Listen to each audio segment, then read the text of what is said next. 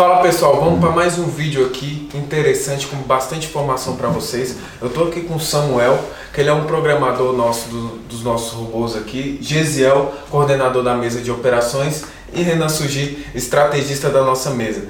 Vamos bater um bate-papo aqui para quem está começando a ingressar nesse mundo dos robôs, né? Eu estou aqui com o Samuel e o Samuel vai trazer bastante informação para você que às vezes você está querendo falar assim, ah, eu quero fazer um robô simples para operação e tudo isso e ele vai explicar junto, juntamente com o pessoal aqui qual é a diferença de um robô simples para um robô é, com mais robusto, né? Que é o nosso caso. O que, que a gente trabalhou nisso durante todos esses anos que a gente vem desenvolvendo esse robô, né?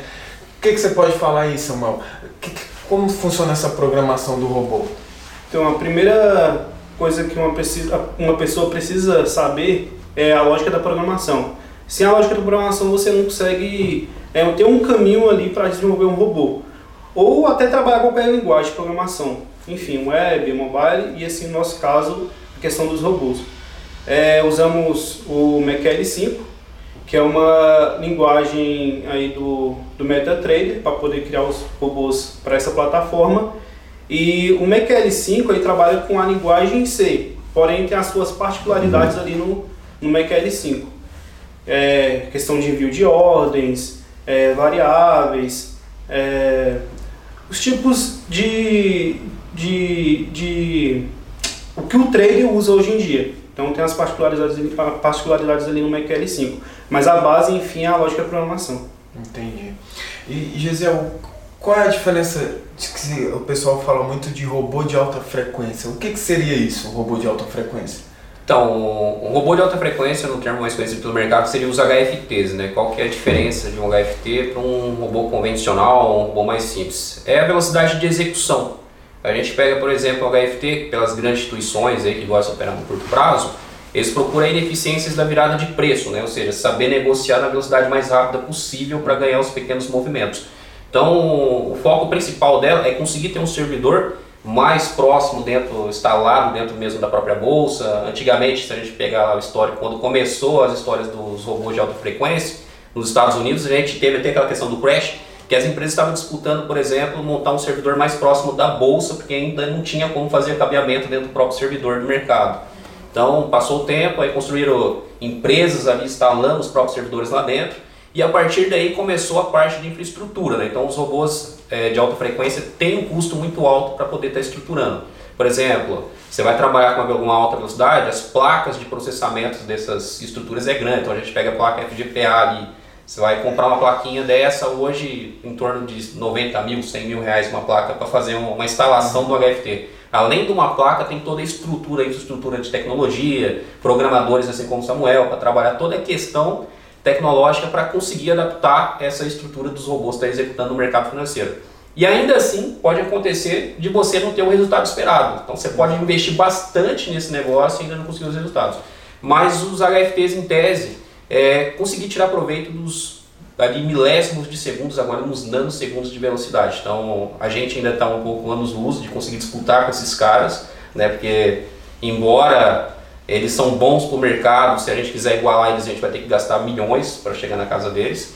Então a gente praticamente não tenta disputar muito, mas tem que saber que esse é um player atuante no mercado, a frequência dele de fluxo é muito grande, eles dão liquidez no mercado como um todo, então os LFTs são só robôs de execução de ordens. Então, eles é para executar as ordens rápidas. Então, você pode desenhar uma estratégia baseada em análise fundamentalista, que nem na parte, por exemplo, que surgiu, vou desenhar um cenário macro e preciso que, toda vez que surgir um cenário desse, eu preciso executar a minha estratégia o mais rápido possível.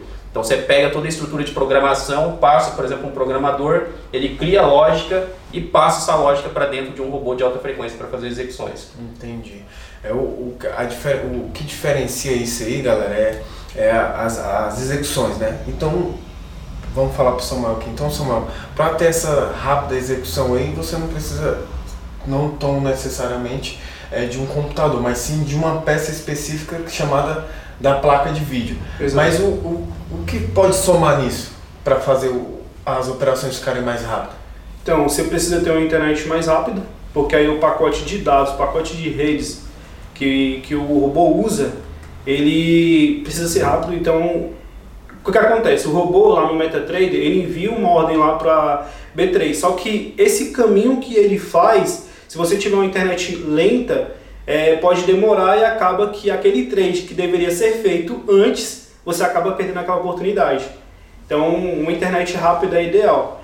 Então, você também pode usar aí VPS para isso, porque o VPS você vai ter um. É, na verdade, é raro, né, bastante raro acontecer a queda de internet, a queda da, da rede. Então, a, quando você estiver naquela operação, vai ser muito difícil você perder aquela operação, porque o VPS vai estar ali atuando na, na, naquela área. Então, hoje eu recomendo bastante isso, o VPS. Então, você comprando um, um VPS aí, hoje em dia, o VPS está em torno ali de, no mínimo, uns 14 reais, aí vai, vai aumentando, né? De acordo com a memória, de acordo com o processador. Então, recomendo isso aí. Bastante importante você ter uma estrutura nem que seja um robô simples, mas você ter uma estrutura boa, não só para você montar o robô, mas também para a questão de execução de ordens, né? Então, para uma execução de ordem perfeita, é você investir também na infraestrutura do seu, do seu é, equipamento. Então, Renan Sudi, qual é a diferença então que a gente vê da questão do fundo convencional hum. hoje e um fundo quantitativo? Qual é essa diferença? Bom, eu acho que hoje é, a grande discussão é dos, da abordagem sistemática. Né? O Gisele acabou de comentar muito essa abordagem sistemática que você consegue juntar o mundo é, da estatística, o mundo da correlação de alguns indicadores estatísticos e colocar junto, por exemplo, com um cenário macro. Então, assim, algum evento acontece, algum tipo de correlação entre dois ativos, isso gera uma oportunidade. Isso, quando você trabalha na abordagem sistemática, você consegue ganhar em escala, porque você faz várias dessas regras e você tem ali uma infraestrutura para acompanhar isso e executar isso e aproveitar essas oportunidades. Então, um fundo convencional, ele também acaba se tornando um fundo sistemático nos dias de hoje, porque a rapidez da tecnologia, a rapidez das informações obrigam um gestor macro, um gestor que entende muito de cenário, a também ter essa, essa parte quantitativa. Então, a gente está vendo cada vez mais fundos tradicionais abrindo uma área quantitativa, uma área sistemática dentro do fundo, porque as oportunidades ainda estão nesse sentido de ó, uma operação que pode ter uma, uma, uma alta frequência, é, eu não posso perder as oportunidades. Então hoje, como está muito dinâmico o mercado, até os fundos convencionais estão indo para o fundo quantitativo, indo, indo para a parte sistemática. Então, na verdade, hoje tem essa diferenciação, mas a tendência que a gente vê é cada vez mais fundos convencionais migrando também, tendo uma área quant uma área sistemática. Né? Isso que a gente está observando no mercado. Né? Exato é o que a gente vê uma, uma crescente é, briga né, entre esses fundos. Mas, Gisele, o que, que você acha? Você acha que um, que um estrategista, ele, quando ele pega para tomar uma decisão de um fundo, você acha que ele utiliza-se mais de algoritmos, de alguns estatísticos, ou ele é mais fundamentalista? Ou você acha que tem essas duas partes se unindo para ter uma estratégia melhor e uma aplicação de uma operação mais benéfica para o fundo? Então, na verdade, é como um todo, né? É um mix de informação. É, a única, os únicos critérios que muitas vezes um fundo quantitativo para um fundo convencional não vai tomar muitas decisões são baseadas em critérios básicos, como a gente falou, é, o convencional da pessoa física que faz day trade. O foco deles é analisar mais cenário macro, observar o comportamento estatístico desses movimentos, por exemplo, podemos pegar exemplo de dias de oferta de swap cambial, é, pegar exemplos ali, por exemplo, de balanço de empresas, ou pegar dias de dados como ali payroll, ou seja, os fundos quantitativos eles tentam analisar informações que geram impacto no preço do mercado e observar os comportamentos estatísticos desses movimentos, trazendo métricas para operar. Então, quando nós temos esses fundos trabalhando, a diferença deles convencional é tentar observar toda a informação na velocidade mais rápida possível para conseguir todas as oportunidades que conseguirem. E diferente, por exemplo, de um gestor comum, que a gente é acostumado a saber que os gestores do passado eram gestores que pegavam a informação do jornalzinho, tinha que ler o jornal de nove meses para trás, saber tudo o que está acontecendo desde lá de trás até hoje para conseguir tirar uma conclusão. Hoje a gente consegue colocar isso no algoritmo para tirar todas as conclusões possíveis desde um histórico até de 5 anos para trás. Então a gente vai pegar ali criar um, uma máquina para fazer uma aprendizagem de informação. Essa máquina vai tirar as conclusões, por exemplo, dos dados de payroll de 5, 10 anos para trás, dados de estoque de petróleo, qualquer coisa que você quiser analisar, hoje é possível. Então, qual que é a diferença hoje para um gestor? Ele precisa, assim como o Renan Sudi falou aqui, é essa questão de estar tá migrando. Por quê? Porque é eficiência. Se você não estiver na velocidade do mercado, você fica para trás. Uhum. Então, o mundo quântico está avançando por esse motivo. É, precisa da informação, precisa da informação o mais rápido possível, também precisa ter a estatística desse estudo o mais rápido possível, coisa que, por exemplo, nós humanos não conseguiria concluir num curto espaço de tempo. Né? Imagina, a gente pega, que nem como a gente está falando agora um pouco do HFT, ele pega todas essas informações e vasculha o mercado em milésimos de segundo para tirar as conclusões e trazer os dados. Né? Agora a gente vai pegar, por exemplo, uma pessoa, ela não vai conseguir analisar tudo ao mesmo tempo de trazer as informações. Como nós, nós, por exemplo, nós temos nossos robôs, nossos robôs ainda são de baixa frequência, mas eles são robôs estatísticos. A gente observa informações e a gente consegue, por exemplo, colocar esses robôs para estar analisando 30 ativos ao mesmo tempo, ou 30 comportamentos, parâmetros ao mesmo tempo, né, é por cada conta. A gente pode colocar 100, 200 robôs ao mesmo tempo analisando coisas que a gente, como humano, a gente não conseguiria, né? É, pela, o nosso limite humano não nos permite analisar 200 informações ao mesmo tempo e concluir a decisão. Uhum. Então é importante assim estar tá, é, atento muito ao mundo quântico que vai tomar posse de muita coisa do mundo, na verdade. E só agregando o que o, que o Geraldo está falando, né? Ele consegue fazer isso, o mundo quântico consegue fazer isso sem o viés emocional. Que Exato. que existe um viés comportamental das pessoas, né? Sim, a gente pode dormir mal uma noite, não tomar boas decisões no dia seguinte, brigar com a mulher, alguma coisa assim. Exato. Então isso também é uma coisa que te tira no viés comportamental quando a gente bota nessa parte mais quantitativa. E falando muito dos grandes, né, vamos falar da, das pessoas que seguem nós, que somos é, meros mortais, né, comparado ao pessoal. Então, Samuel, qual é a dica que você dá para o pessoal, como ele iniciar, né? E quais são os benefícios da pessoa adquirir o nosso robô que ele já vem totalmente pronto e parametrizável para a pessoa colocar a própria estratégia lá e um robô feito por vocês, por nós aqui desenvolvido as estratégias. Como, qual, quais os primeiros passos que eles têm que dar? Então vamos lá. Primeiro na parte do desenvolvimento. Se você quer desenvolver um robô, primeiro você tem que aprender a lógica da programação, depois aprender se você tiver mais tempo assim para aprender, você aprende a linguagem C e depois você vai ali para o MacL5 para aprender as particularidades do MacL5. Ou você simplesmente aprende a lógica de programação e já vai direto para o MacL5 e aí sim você vai vendo a documentação todinha, vai vendo tudo certinho, aprendendo ali cada particularidade na documentação e assim desenvolver. E o que, que já, é essa lógica? A lógica da programação. Então, a lógica da programação, o que, que acontece? É, hoje, todas as linguagens, né, de todas as linguagens de programação, tanto web, ou seja, PHP, é, C Sharp, é, eu, é, Python, nessas e, e, também a linguagem de programação para aplicativos, por exemplo, hoje é, o, Android, o Android, o Android Studio, é, o sistema operacional iOS, enfim, essas linguagens de programação, ela tem, como posso explicar, elas têm uma tem, um, tem algo em comum. Então elas trabalham ali com um laço de repetições, trabalham com condições, variáveis, constantes, métodos. Então todas essas linguagens de programação têm isso em comum. E aí você trabalha com a lógica de programação. Você conhecendo isso, você consegue ter uma facilidade em desenvolver qualquer linguagem.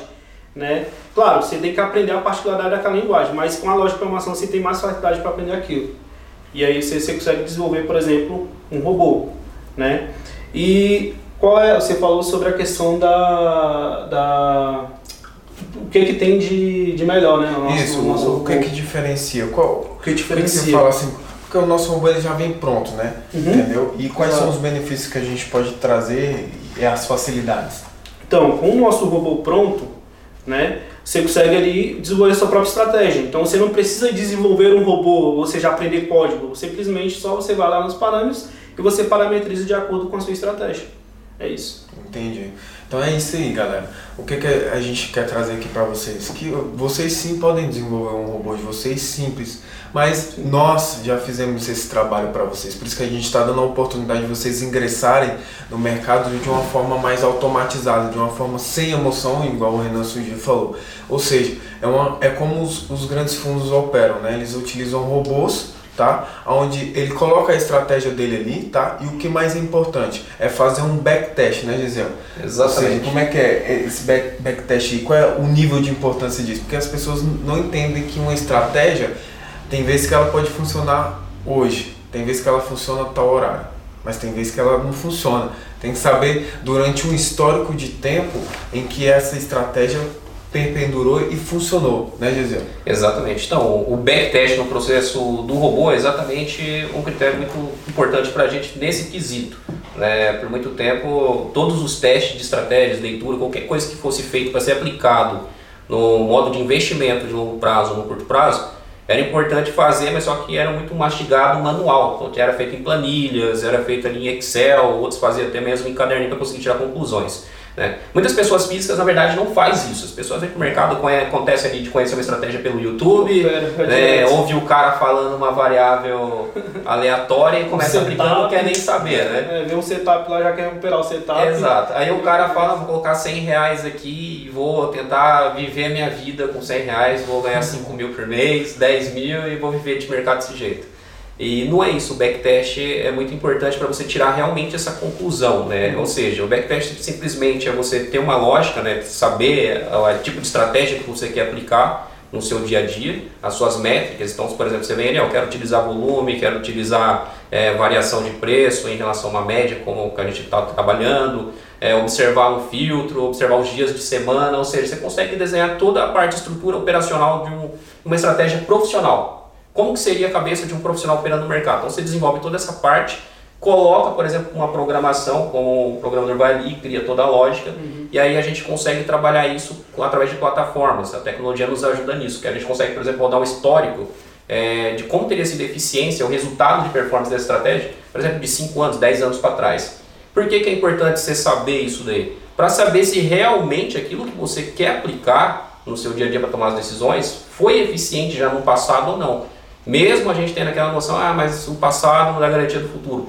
Mas o que, que te prova que algo vai funcionar no futuro se já não provou que não funcionou no passado? Essa é a primeira tese que você tem que ter. Se já não funcionou no passado, não adianta insistir que algum dia eu criar aquela fé, né? Que nem o trader tem fé. Ele é o cara mais esperançoso. Quando ele está no trade ruim, ele vai segurar. É. Não, ali você não tem que ter fé que se já não funcionou, vai continuar funcionando. Então a gente consegue, por exemplo, em algoritmos, desenhar e fazer os testes ali, simular as operações naquele prazo. Hoje, bem próximo de uma realidade, né? por exemplo, a gente consegue rodar um backtest ali com uma fidedignidade de 80%, 90%, próximo de uma realidade que teria sido. Uhum. Então, tendo essa fidedignidade, você já, já tem a consciência, né? o psicológico do trader já trabalha naquela questão, olha, eu estou mais confiante para seguir isso daqui, porque gostei, eu tenho, essa, eu tenho a informação plausível daquilo que eu quero aplicar. Exato. Agora, se não, como que eu vou lidar com o meu emocional, com o meu psicológico, se eu não sei como foi o desempenho no passado? Como que eu sei como eu posso desempenhar no futuro? Então, tudo isso é importante através do backtest. Aí depois vem o processo de otimização para você conseguir melhorar, alcançar uma eficiência melhor. Mas o backtest é muito importante para todos, na verdade. É, a gente vê que o desenvolvimento do robô ele não é tão simples, né, galera? Então, entendam que tem vários tipos de particularidades que vocês têm que prestar mais atenção nisso aí, tá? Uhum. E trazer uma estratégia para dentro de um robô é, também parece não ser tão complicado, né? Mas o que que acontece? Você pode pegar uma estratégia, desenvolver a estratégia, colocar os parâmetros tudo certinho, porque no, no robô lá tá escrito bem assim, por exemplo, média móvel. Por exemplo, você utiliza a média móvel de 8, de 21, de 34, de 161, 90, 30 você vai poder ver como essa média vai se comportar durante um período de tempo, ou seja, Exato. se essa sua estratégia está funcionando ou não, né? Então, fica esse ponto aí para vocês, tá? E eu quero agradecer toda a participação do, da galera aqui para trazer essa informação para vocês e vai ter bastante bate-papo, muitos bate-papos aí, tá? E um grande abraço